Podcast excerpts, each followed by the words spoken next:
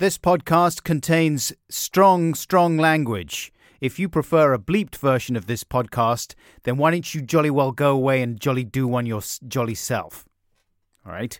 I added one more podcast to the giant podcast bin. Now you have plucked that podcast out and started listening. I took my microphone and found some human folk. Then I recorded all the noises while we spoke. My name is Adam Buxton, I'm a man. I want you to enjoy this, that's the plan. Hey, Adam Buxton here. How are you doing? Happy New Year, everyone. I think technically you can say that up until July the 1st, right? Just out uh, walking through nature with Rosie. She's up ahead. See if she'll come and say hello. Rosie! Rosie! Rosie! Come and say hello. Rosie, come and say hello. Rosie, come and say hello. Rosie! Rosie! Come and say hello. Here she Oh, she's coming to say hello. Run very fast, and then when you arrive, say sausages.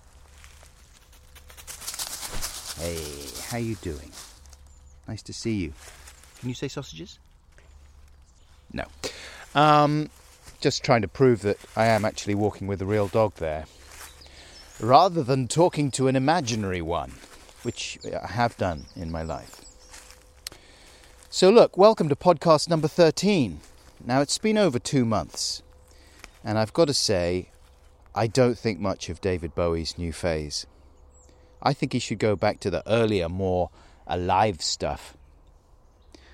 Some ironical levity there to cover the fact that, like most people, I was taken completely by surprise, not only by the manner and the timing of David Bowie's exit on January 10th, but also by my response to it.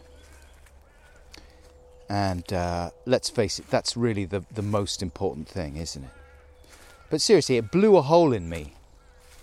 And into that hole rushed real sadness, actual heartache. And I have to assume that that was partly to do with the fact that my father had just died six weeks earlier. And then after Bowie's death, I really felt as though I'd lost my two dads. I don't know how I'm going to deal with it when Paul Reiser and Greg Evigan die. uh, they were in a TV show called My Two Dads, which you would only have seen if you're over 35 and your life went wrong. Anyway, I didn't really feel able to join in with the Bowie tributes back in January because I just felt too mental. But I really liked hearing other people's reminiscences, so I felt like I wanted to contribute too. And now, of course, my whole life is, is fairly Bowie shaped at the moment. I'm doing live Bug Bowie specials where we show his music videos and other related nonsense. I'm doing those around the country here and there at the moment. And of course, there's this podcast too, which I've split into two parts because I thought just one long part would be rather unwieldy. So, in this first brilliantly wieldy part, I'll be wallowing through my response to the Zeth of Zavid and considering what some people saw as a kind of hysterical overreaction to the whole thing. Um, this includes a short contribution from my dad, my late father, Nigel, aka Bad Dad, who pops up in digital ghost form. Uh, you'll also hear from a Bowie fan who got to see another side of his hero. And you will also hear briefly from actor and Big Brother obsessive Kathy Burke about how the worlds of Bowie and reality TV collided in the week of his death. So that's in this first part. And when you finish part one, part two will be waiting for you. And uh, that features a, uh, a few insights from the director of Bowie's last two music videos for Blackstar and Lazarus, Johan Renck. He uh, Skyped me and told me about what it was like working with Bowie in those last months.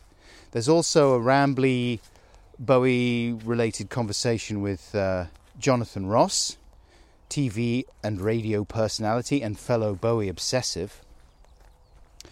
And at the very end of the second part of the podcast, the mighty Gaz Coombs has recorded a brilliant cover of one of my favourite Bowie tracks exclusively for this podcast. He put it together in his home studio, and it's uh, it's really great. Anyway, thanks very much for checking out this podcast. It's a bit of it's not a typical one. Um, the rest of the run of podcasts for the next few weeks will be more straightforward uh, conversations, rambly conversations with various people. But you know, I I had to deal with the Bowie stuff. So let's deal. Here we go.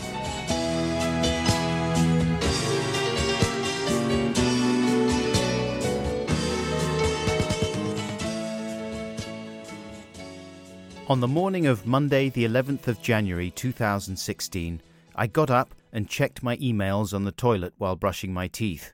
I need to multitask because I'm important. There was a message from a friend that read simply Adam, just woke up to the news. I'm so sorry for you. So I thought, oh, great. Now what's happened? Something that's national or international news that has a direct bearing on me personally. So what's that? Someone's secretly filmed me dancing naked to Party Pom Pom and it's gone viral? Well, it was bound to happen. Why do I never draw the curtains? Or maybe ISIS have kidnapped my mum? Or, or what? Well, probably someone's died. But who? Oh God, please not any of the Kardashians. So I looked on the BBC News page, and there it was. It was David Bowie. I felt quite matter of fact about it at first. It wasn't a total shock. Rumours about his ill health had been circulating for a while. I just thought, well, what a shame. But what strange timing. Just days after his birthday and the release of his album Blackstar, as if he'd planned it that way. Isn't that just like him? I thought. Outside the weather was grim, but Rosie needed a walk, and so did I, so we leaned into the incipient rain and trudged up the track behind our house. A car approached, my wife returning from the school run. She pulled up, wound down the window, and put out her hand. Oh, love, everyone's playing his music on the radio. All at once I was overwhelmed by the urge to cry. I gave my wife's hand a squeeze, and feeling out of control, marched on up the track and into a field, a bedraggled Rosie shaking her head as she slouched along behind. I often make voice notes on my walks. Here's a bit of the one I made that morning. Hello, today is Monday, the 11th of January 2016. David Bowie died. And I feel genuinely sad. Isn't it strange? And I never knew him, you know. What is it? Why am I so sad? I don't understand. It's so weird. You know, it's totally mad, isn't it? Why am I so sad? Never even shook hands with the guy. Saw him in a corridor once at Maida Vale. Stood next to Jonathan Ross and Ricky Gervais. That was my. That was the closest I got.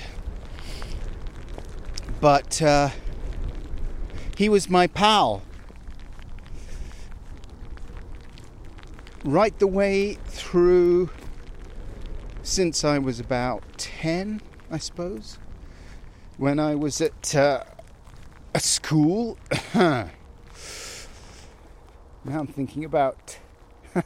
Come on, old man crying voice. Fucking hell.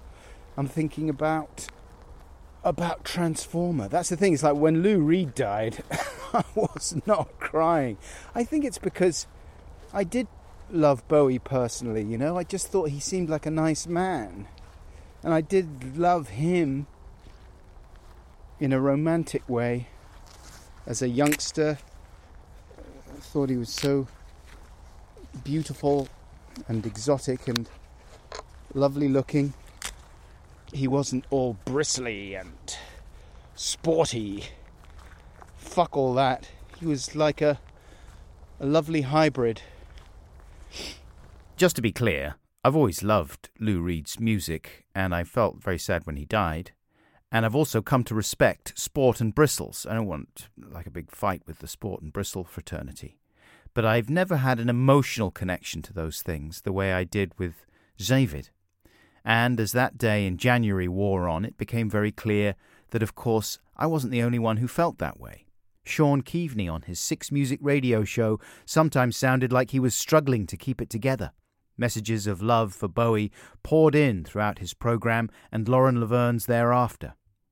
I went to try and start some work, but I got distracted by Twitter. It was a grieforama, the kind of thing that would have baffled my dad. He wasn't a fan of public displays of emotion, especially in the media. I remember the evening of the Paris attacks in October 2015. I went to check on my dad and found him watching BBC News 24 and looking glum. I asked him what he thought about it all, and he replied, I think the coverage is as bad or possibly worse than the attacks themselves. I told him he should tweet that and see how it would go down, but he decided against it, as he'd forgotten how to use Twitter. He felt that the facts of this kind of tragedy should be presented dispassionately and that individuals should be allowed to judge for themselves how to feel about them. I agree with him about that. He also felt that the media increasingly encourages public displays of emotion at times of tragedy, and he found that distasteful. He was from a generation that valued keeping it all tucked in over letting it all hang out. That was also his policy on shirts and willies. Back on the morning of Monday, the 11th of January, radio and TV news programs began getting in touch with me. Desperate to pad out reports on Bowie's death and aware that I was a mega fan, they were asking if I would speak about his influence and say things like, He made it okay to be different. He was the chameleon of pop. He was always on the cutting edge. But I didn't feel like going anywhere. Perhaps I'll say something on Twitter, I thought especially as a lot of people were sending me sympathetic messages and sharing links to footage of Bowie in his prime that were making me more and more emotional. What to say, though? I don't want to be too soppy, but I don't want to be glib. Does the world really need another tribute, though? But I reasoned I was taking comfort from other people's messages, so perhaps someone might take comfort from mine. With eyes brimming with tears, I carefully composed a heartfelt tweet. Before pressing send, I stared at it for a while, considering whether it could possibly be interpreted as racist, sexist, transphobic, or an expression of male privilege. I really couldn't see how it would, so, with a click, I gifted it to the grieving masses. Here's what it said Isn't life tough? Bowie always made it better, and will continue to do so long after we've shuffled off. I absolutely love you, Zavid. Almost immediately, I began to regret the tweet's cloying aspect, and could imagine it being read in an entirely different way. And what a sad day it is. Keep those sad messages coming in. We got one here from Adam Buxton in Norwich, who says, Isn't life tough? Bowie always made it better and will continue to do so long after we've shuffled off. I absolutely love you, David. He's misspelt David there, but never mind. Here is the chameleon of pop himself with Absolute Beginners. Actually, if someone had read it out like that, I would have been pleased. That was very moving. But the overwhelming outpouring of Bowie related grief and the attendant media hagiography was too much for some. And later in the afternoon, I started to see messages from people who found the whole thing insufferably insincere, self indulgent, or just annoying. Times newspaper columnist Camilla Long tweeted, So many people, quotes, crying or, quotes, in bits over Bowie. And then in caps she writes, Fuck you! You are not 10, you are an adult. Man the fuck up and say something interesting. Admittedly, that's what I say to my 11 and 13 year old sons when they start complaining about having to switch the computer off. But I don't know if I would say that to someone who just expressed sadness over a person's death, even if I doubted their sincerity, or believed that they were merely responding to what Camilla Long, quoting Julie Burchill, calls sob signalling. Regrettably, if unsurprisingly, Camilla Long then spent the next few days reaping the crazy online whirlwind as angry mourners, hurt by her comments, did their best to hurt her back. On the plus side, for her, she was able to get a Times column out of the experience, entitled It's the Freakiest Show as a lynch mob of Bowie blubberers chases me online. Many of the comments beneath the article are typical of the kind of opinions I heard expressed in the weeks following Bowie's death by people fed up with all the hysteria. Here's one that says, Unfortunately, these days, many people feel the need to show the world how upset slash indignant slash virtuous they are as a way of making themselves feel good. Another says, I liked Bowie's music, but let us remember he was just a singer, and at times, someone pretending to be someone else open brackets, i.e., actor, close brackets, for which he was handsomely paid. He did not, as far as I'm aware, change society for the good. I know many people who devote their time to help others for no remuneration. Those are the people I shall shed a tear for when they die. And finally, here's another comment from a fellow who says, Possibly my favourite live concert of all time is Bowie's much derided Glass Spiders show in Sydney in 1987. But he's not the soundtrack to my life. My children were, and still are, as too are the other people, other music, movies, TV shows, and all other things that fill your senses as you progress through the years. It's great to really admire someone, and I was certainly saddened by his passing. Brackets, and yet another reminder of my own mortality. But to say that someone whom you've probably never met was your whole life is just melodramatic, self indulgent tosh. Now, with that last one, I more or less tuned out after he said his favourite live concert of all time was Glass Spider, which I also saw at Wembley Stadium in 1987, but don't think I enjoyed it nearly as much as he did. But I do kind of know what he's going on about, and I remember feeling something similar when Princess Diana died. I was making the Adam and Joe show for Channel 4 at the time, and we had drafted in my dad, Bad Dad to review a selection of chart singles. Elton John's Candle in the Wind, re recorded in tribute to Diana as Goodbye England's Rose, had become the fastest selling single of all time up to that point. And for my dad, that summed up everything that was wrong with how many people had reacted to Diana's death, as he makes clear in this outtake from one of his Adam and Joe show reviews in 1997. The popular reaction to it was an undignified, unrestrained uh, gut reaction to something which uh, stirred uh, the emotions. And uh, uh not to say it didn't stir them profoundly, but the expressions of sorrow, or the expressions of regret, were not expressed with any dignity, with any profundity, but were expressed with monumental superficiality, as witness the high priest of pop, John Elton, uh, in uh, Westminster Abbey. It was all part of a pop whole. And ironically, a whole which was uh, stage managed, produced by the very forces which uh, we're told contributed to the tragedy itself, which is to say, the uh, tabloid uh, press, and with the tabloid press, all those who then react to the tabloid press, the commentators, the television presenters, the producers of the television programs, and the whole thing uh, uh, uh, snowballs. The whole thing becomes a cascade of cheap sentiment. You see, it's all John Elton's fault, isn't it? Anyway, suddenly, there I was, nearly 20 years after Diana's death, a middle aged Bowie blubberer surfing the cascade of cheap sentiment along with every media outlet that wheeled in pundits to trot out the same sound bites about Bowie's genius, every magazine that rushed out Bowie specials, and every high street store that blasted out Bowie's biggest hits. But honestly, it didn't bother me. After all, you wouldn't do very well as a Bowie fan if you were upset by things that were occasionally crass. The trick that week was to concentrate on what was most interesting about him, which, for me, tended to be the most obscure stuff.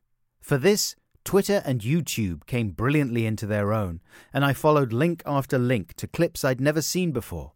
Bowie in 1979 goofing around with Kenny Everett after a performance of Boys Keep Swinging, or in 77 miming to the Heroes instrumental track Sense of Doubt for an Italian arts program, or in 1983 politely admonishing an MTV presenter for marginalizing black artists on their channel. Perhaps most satisfying for me were some clips from a 1997 documentary called Inspirations by Michael Apted, in which several artists, including Bowie, discuss their creative process.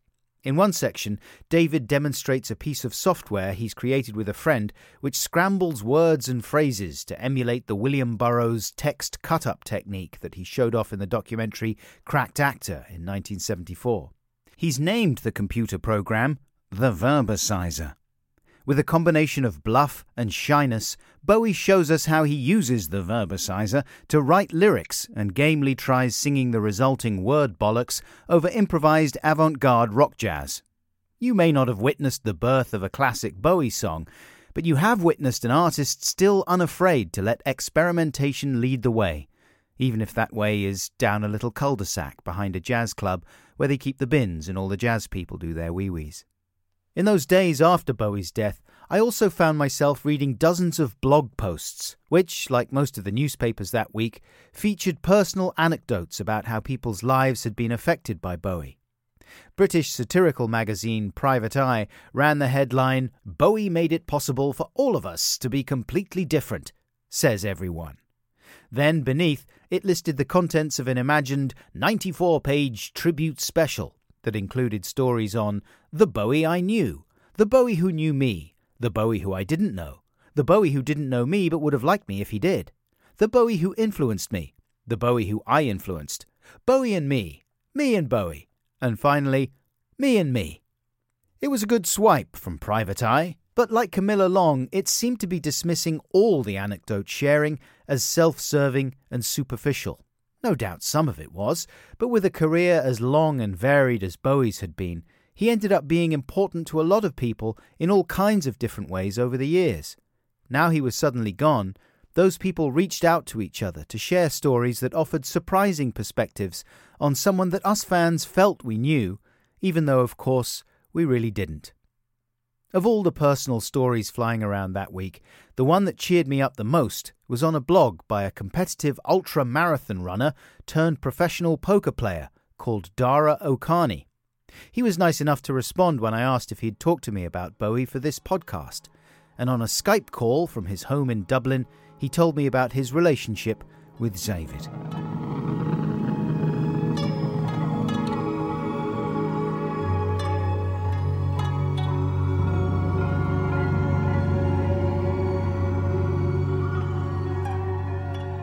I became a Bowie fan when I was 18, um, which uh, was the year I left school and, and, left my parents' home, which I think is a big year for most people. It's kind of the, you know, that's one of the summers that you remember.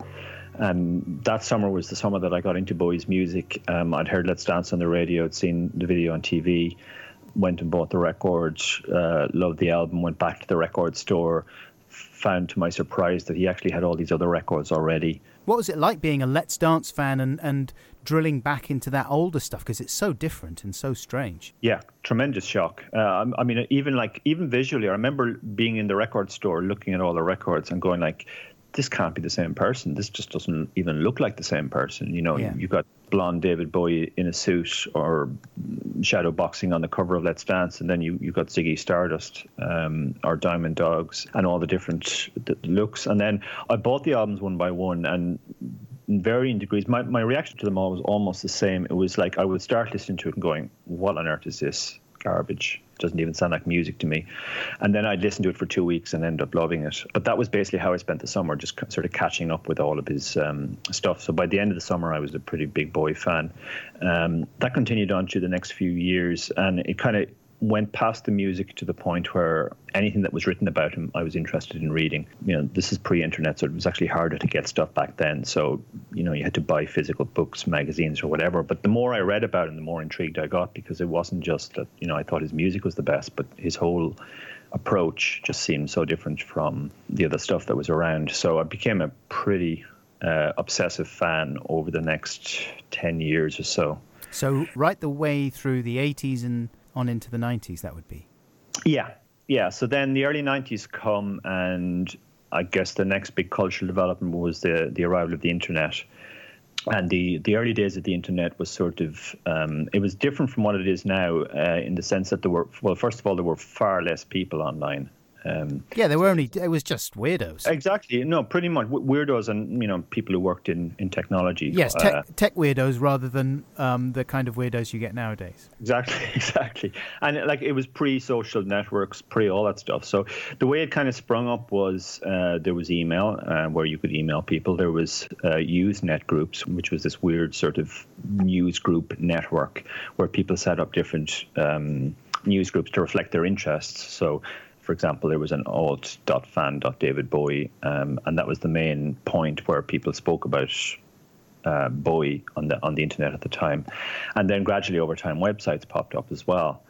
Um, so by this time, I had read pretty much everything that had been written on Bowie, or at least everything that I could find. So um, I, I, I, retained a lot of information about him. So it kind of went from me reading, seeing what other people were writing, to somebody would ask a question. I would have read the answer somewhere, so I'd give the answer, and that was kind of how it proceeded. I was, you know, somebody who answered questions about Bowie online. Right, so you became a kind of star pupil in the uh, Bowie discussion groups. exactly, yeah. It's funny to think of it now because, you know, everybody's on the internet now. But back then, again, it was a much smaller subset and, and, and people were drawn to different things. There were people like me who were basically train spotters, I'd, I guess you'd almost say, who were looking for information or sharing information. Then there were other people who were, you know, playing around at impersonating celebrities. There were people who right. were... Right, early trying... incarnations of trolls. Exactly. The yeah, the, the, whole troll thing. Yeah. So yeah, like a lot of my social life started revolving around interactions with fans then, and and and the um, the fan site started Teenage Wildlife um, and uh, Wonder World and a few and a few other fan sites, and, and there was a lot of interaction there as well. Um, so I knew a lot of fans personally and uh, interacted with them. I was still going to Bowie concerts uh, whenever he toured, buying all the albums and all that stuff. Um, and then in 98, I believe, around the middle of 98, he launched uh, what he called BowieNet, um, which was basically his own internet service provider. Um, where you know fans paid a subscription fee and they got their internet access through uh, his provider. Um, now, I was actually quite critical of that at the time. I never I, understood I, why he did it because was that before or after he did his Bowie bonds and things like that? It was after he had done his Bowie bonds. Bowie bonds was sort of mid '90s. Uh, this this was a separate thing, and the way I saw it at the time, um, which looking back was a little unfair, but I basically just saw it. Oh, he's just turning his uh, his fan site into a pay site and charging people for access. Right, cash grab, as my son would say. Yeah, yeah. So I was really uh, quite vocal in my criticism about this. Then I started getting these emails from somebody speaking from uh, Bowie's perspective more or less along the lines of, well, what what are your actual problems with BowieNet? Why are you so um, exercised over the issue? Uh, because you were voicing your disapproval on the site itself, were you? Or, or not in... on the actual site, because I never actually joined the site, but on the other fan sites that were around at the time. Right, and, uh, you you were just saying, what the hell's Bowie doing with this? What's the point? Yeah, and there was and, and, and there was a very active debate going on. I mean, I, I, wasn't the only voice. There were lots of people who, you know, also had the view, yeah, this is just a cash grab, and then other fans are arguing, no, no, this is different. This is, you know, Bowie providing something for his fans, and um, there was there was basically like a large split uh, uh, in in the fan, in the online fans at least, and a very active debate going on. And I would have been probably the most vocal person on the uh, the anti BowieNet side. And so, what was this person? How were they um, explaining the the whole BowieNet thing? What was their argument for it? Um, their argument was that it wasn't just a fan site that was charging money; that there was another dimension to it. Um, that it, essentially, the argument that was presented was that BowieNet was kind of what the social media became afterwards. Social networks like um, Facebook. It was providing a place where people could uh, interact. Um, a platform for all of that, and that that cost money, so therefore had to be charged for. And um, that was the argument that was presented that it wasn't just purely a fan site. Did you have a suspicion at that point that you may be talking to Bowie himself? My initial reaction was, no, this is this isn't Bowie. This is some very clever impersonator. Uh, because people had, had written to me before in the past and, and either said I'm David Bowie or tried to imply that they were David Bowie, and and they were always pretty bad impersonators. Um, so my initial uh, reaction to the emails was, "Oh, this is just a very clever impersonator. It sounds like Bowie. It's expressing views that you would expect Bowie to express in the way that you would expect him to express them, um, but obviously it can't be Bowie himself because why why would he be uh, you know get, getting involved in this stuff? Yeah, he's got a uh, life. Exactly, exactly. So, but then it kind of reached a point where the the, the discussions were um, were so intensive. I thought, well, actually, maybe you know, there's, there's some possibility that the, that this is actually Bowie, or perhaps somebody in his camp, yeah, uh, who, who who understands his viewpoint and uh, wants to see what the what the counterpoint to that is. Um, probably like a, a, really big moment for me was um, I think late '99. He did a, a famous interview with Jeremy Paxman on BBC um, TV, and he spoke extensively about the internet in that um, interview. And pretty, all the points he made were points that this person had made to me, or had, that we'd made together. Uh, in the course of our email correspondence, and there were some of it was literally like word for word, line for line. So that that was the point which I thought, oh, oh, oh shit, this might actually be Bowie now. And did you say was your next message then um, like, hey, is this actually you, or did, or did you never actually call him out explicitly? Basically, I sent him a message saying I saw the Paxman interview, and uh, I'm I'm actually starting to think now this might be you you know, one of the things we were talking about was how, how quickly we thought the internet would, would take off. Because at that time, even in the late 90s, the numbers were still quite small. Most people weren't on the internet. And, and the question was, you know, how long was it going to take to the point where we're at now, where pretty much everybody's on the internet, even grannies are on Facebook. Uh-huh. And at the time, a lot of the technological experts were, were saying, oh, it's going to take 50 years, it's going to take 100 years, uh, or it might never happen. It'll, it'll just be a kind of thing that only a certain age group and demographic does.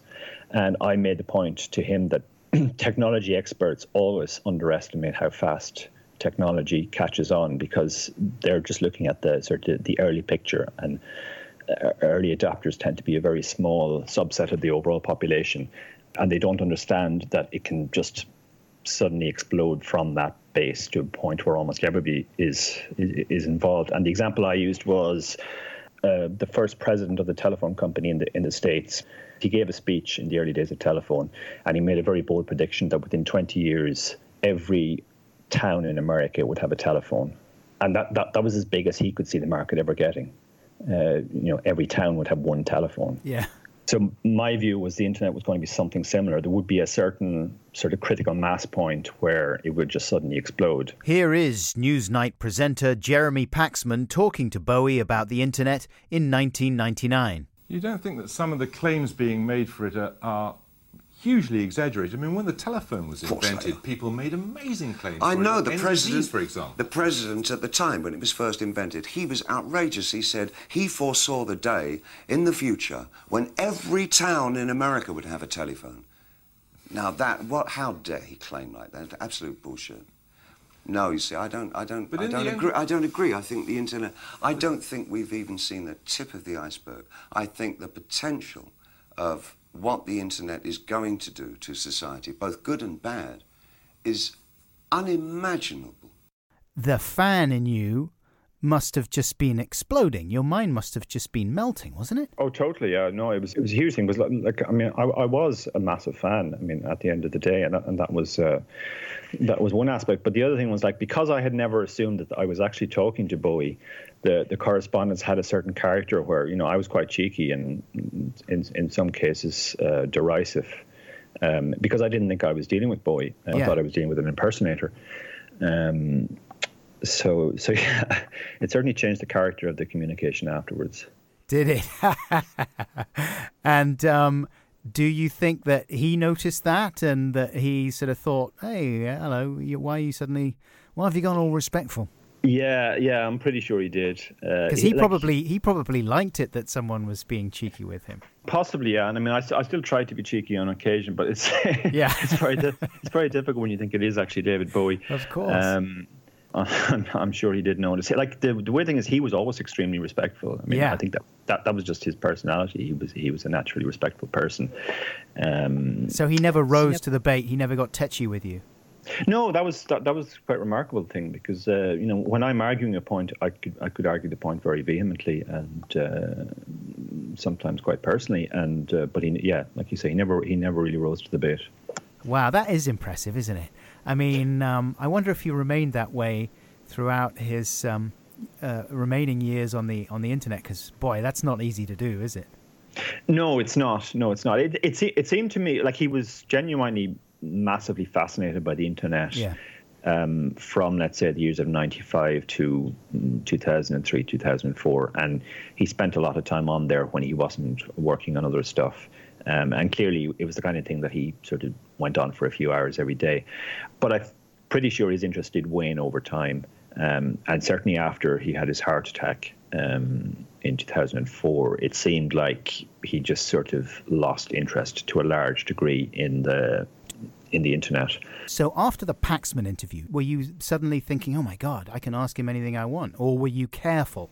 There was sort of a period of that where I probably asked him too many questions about his own work, um, thinking, "Oh, this, this is brilliant. I can ask him anything." Um, I quickly got a sense that he wasn't that interested in that sort of stuff. Right. Uh, but do, do you remember the kind of things you were asking him? Yeah, just different aspects of his career. You know, what was the inspiration for this, or you know, what's the link between this and this? Uh, is this a reference to this writer? You know, all very train spotty. So, I, like, I don't think that was very interesting to him, and that and that's perfectly understandable. The last thing he wants is is hundred questions on songs he wrote 25 years ago.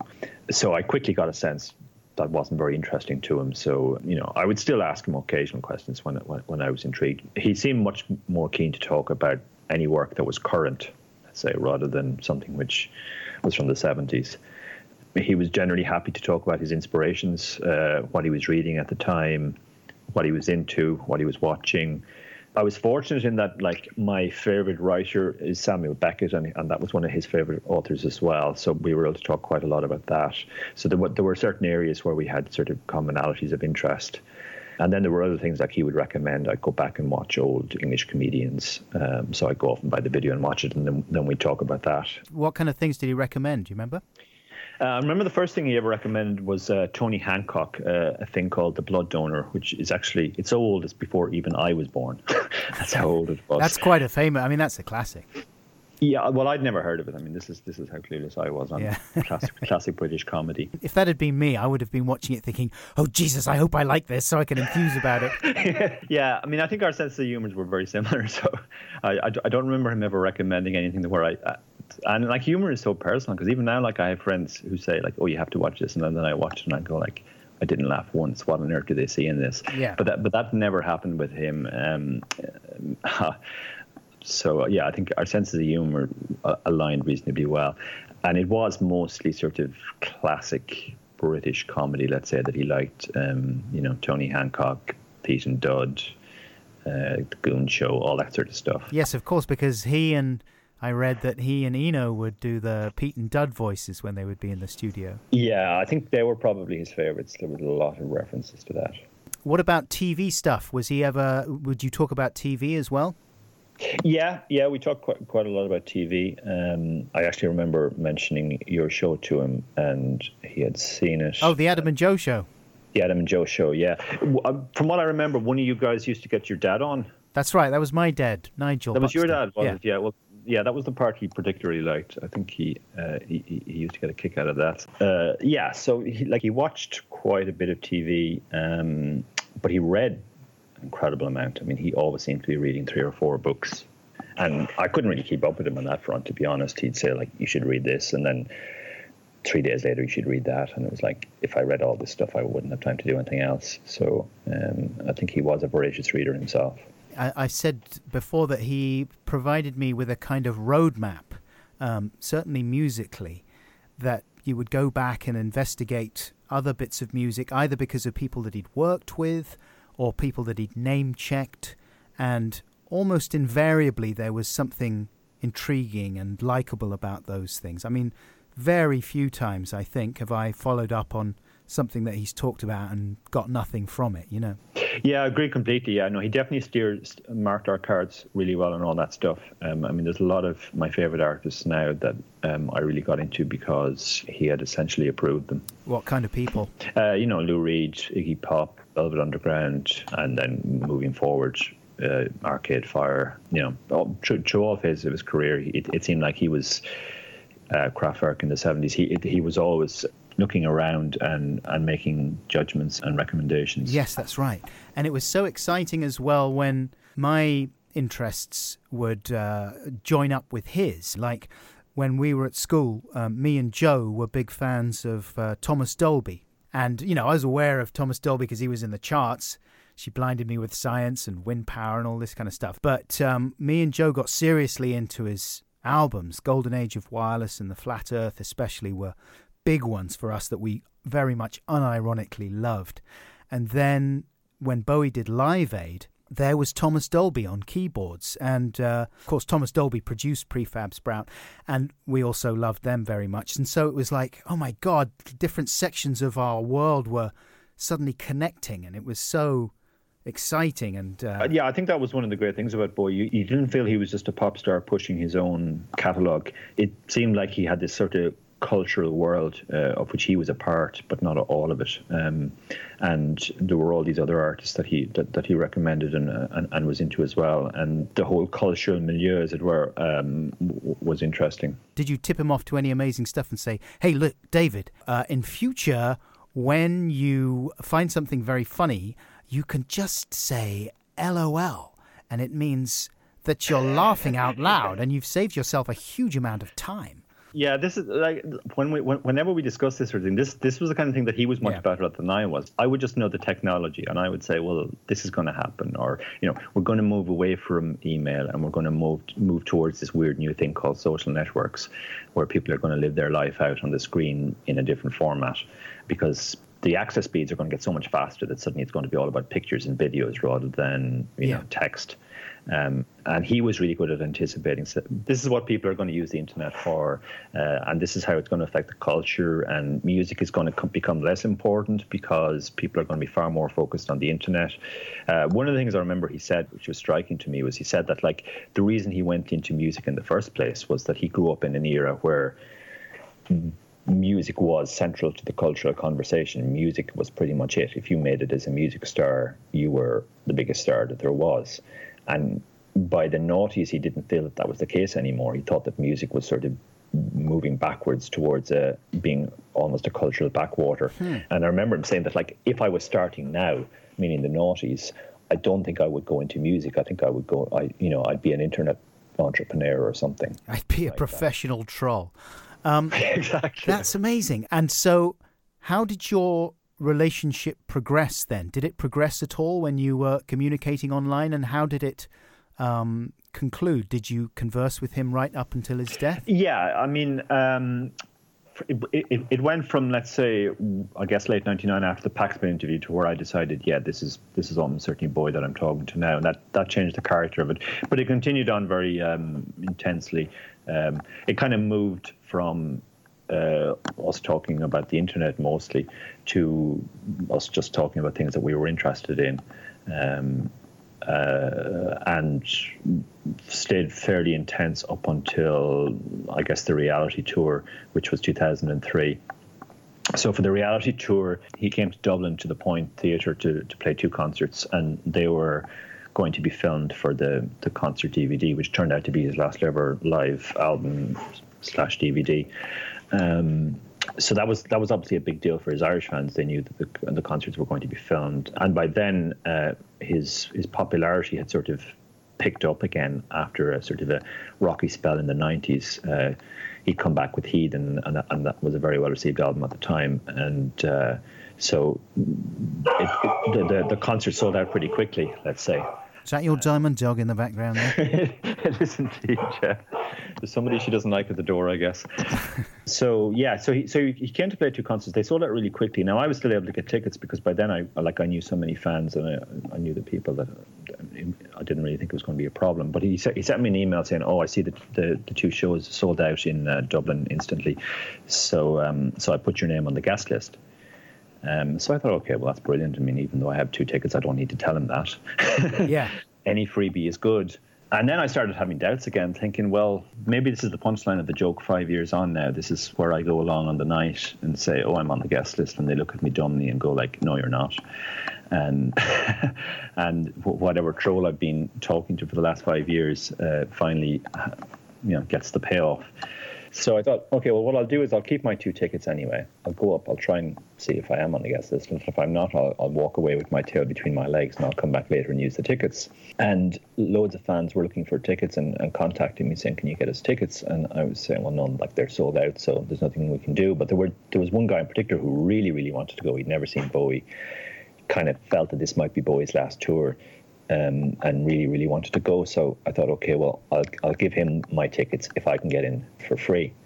So I arranged to meet him. Then I went off uh, to the point to uh, to see if I was on the guest list. Uh, dealt with some very unsympathetic bouncers who um, were looking at me going like, uh, "Like, are you sure you're on the guest list? Why do you think you're on the guest list?" And then they go off, they get the guest list, and they find out that yeah, there is actually a, a very short guest list, and I'm on it. Um, so, oh, what a moment! Yeah, that was the, that, that, that was the moment of relief. Was it? Yeah, I'm not, I'm not, I'm, I'm not utterly deluded here. Um, so yeah, so I, I, remember running back, giving the two guys the tickets, and uh, and, and, coming back and, and getting in and watching the concert with my son, and it was an amazing concert. You watched it with your son. Yeah, Wow, that was that's great. And did he play um, lots of good stuff, or was he was it one of those ones where he said, "Right, I'm just I'm just going to play B sides from my new album"? no, it was really good. It was, it, but but but then he kind of he went through that phase uh, in the '90s where he was just doing the current stuff and very obscure old stuff because he had he had kind of announced the retirement of the the hits, let's say. Uh, yes, because he did the Sound and Vision tour, on the Sound and Vision tour, precisely. So after I, th- I, think he kind of thought at the time Sound and Vision was going to be his last tour anyway. So I th- think he, he thought, well, yeah, I'll do all the hits. And he announced that he was never going to play the hits again. And that sort of, I guess, became a selling point for that tour that, you know, people would go along for one last time and see the hits. So lo and behold, a few years later, he's touring again. Um, and he's playing, obviously, his current stuff, but he has to play some other stuff as well. So he started picking non hits, let's say. Um, so he, he started doing songs like Quicksand, which he hadn't done on the hits tour, and yeah, some some, some more obscure um, older stuff. But by the time he got around to reality, he'd kind of gone past that, and he was now playing Rebel Rebel and Ziggy Stardust, and you know all all the crowd pleasers. Um, and and you know that's that that that made for a much better concert, and it was a really like he was doing really long shows on those tours, like um, three hours, three and a half hours but certainly at that time he was you know clearly very happy with life very happy with to be performing um, and the concerts were amazing. And yet that cloud had only bloomed for minutes. When i looked up it vanished on the air.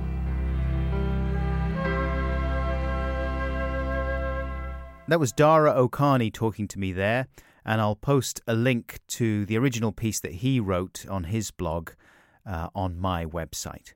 And I'll also try and post uh, links to a few other bits and pieces that I've referred to in this podcast as well. Did you notice, incidentally, that when Dara asked whose dad it was that used to be on the Adam and Joe show, I said, Yes, that was my dad. Listen. From what I remember, one of you guys used to get your dad on. That's right. That was my dad, Nigel. That was Buxton. your dad, was yeah. it? Yeah. Well, yeah, that was the part he particularly liked. I think he, uh, he he used to get a kick out of that. Yeah. It was really just an excuse to remind you of the fact that Bowie used to watch the Adam and Joe show. I mean, it's a good possibility that he thought it was all terrible, except for my dad, but uh, hey, he saw it, right? Now, before we conclude part one of this two part Bowie wallow, let's hear from my guest on next week's podcast actor, writer, and theatre director Kathy Burke. Kathy loves the reality TV show Big Brother and was watching Channel 5's Celebrity Big Brother the week that Bowie died. One of the guests in the house, along with the usual selection of reality stars and variously damaged celebrities, was Bowie's former wife, Angela. Kathy, who's never missed an episode of Big Brother, was transfixed.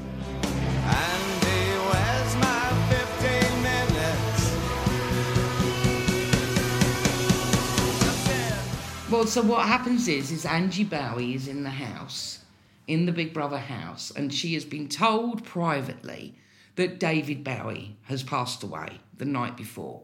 Meanwhile, one of the other house residents is David Guest. Is a David Guest is a house resident, and David Guest is poorly. So David Guest has been advised by Big Brother to go back to bed. So he does. Angie Bowie calls two of the guys into the diary room to tell them the news of the death of David Bowie. And she's going to need a little bit of looking after. But she doesn't want anybody else to know. So they're fine. They're absolutely. Did the producers tell her not to tell anyone else in the house? No, I think that was her decision. Right. Was that she just wanted to tell two people so that she could process it privately and then would maybe reveal later on. Anyway, in the meantime, there's a woman in there, a black woman called Tiffany, who I didn't know who she was. no, she's a New Yorker. She reality show. She's in a reality Yeah, yeah. show over there. You see, great, great girl. I, I think she's wonderful, magic. But anyway, so Tiffany spots that something isn't quite right with Angie Bowie, and she says, "Are you okay? You look a bit." And Angie Bowie's like, "Yeah, yeah. You can see there's something not right." And she went, "Yeah." She went, "Okay, I'll talk to you."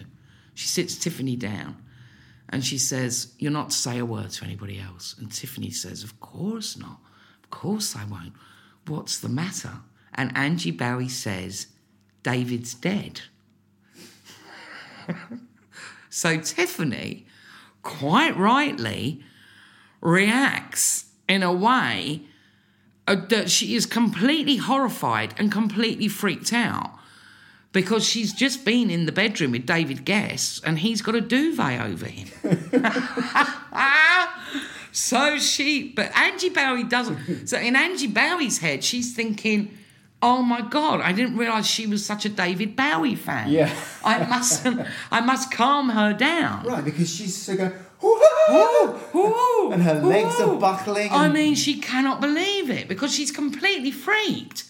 Because as far as she's concerned, there's a dead body in the room next door. And at first she thinks that she's joking, right? So she's like, why would you say that? Yes, Why because I suppose because there are tasks where they have to wind each other up and Right. all sorts of stuff.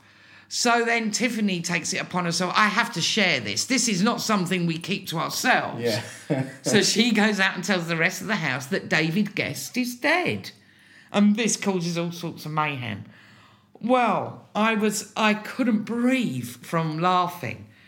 And also, I mean it was quite a sort of extraordinary day that day when, when the news came out that Bowie had died. And I was sort of on Twitter all day looking at people's um, you know, tributes to him and people finding beautiful photographs. And so the whole day was about Bowie, you know. And then for it to end with this extraordinarily hilarious fucking, you know, miscommunication and misunderstanding. It felt quite Bowie-ish. It felt very. It was art in all its forms, you know. And um, I just fucking loved it. I loved every moment of it, you know.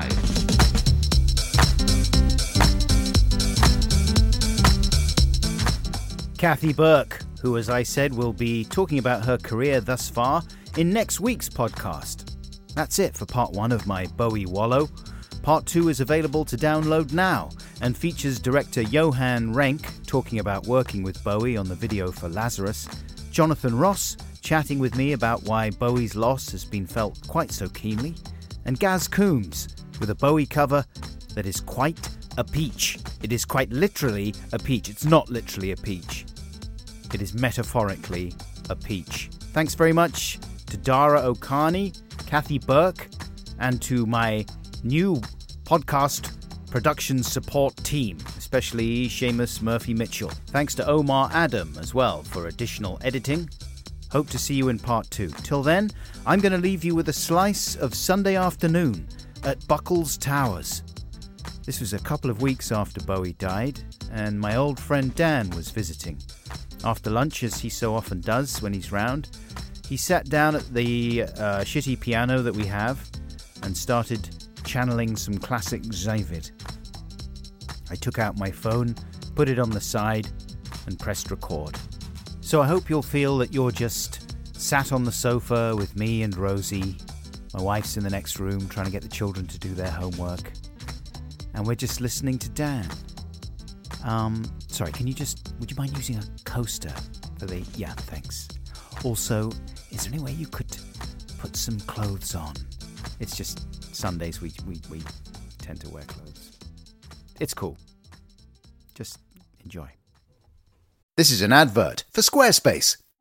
Every time I visit your website, I see success. Yes, success. The way that you look at the world makes the world want to say yes. It looks very professional. I love browsing your videos and pics, and I don't want to stop. And I'd like to access your members area and spend in your shop. These are the kinds of comments people will say about your website if you build it with Squarespace. Just visit squarespace.com slash Buxton for a free trial.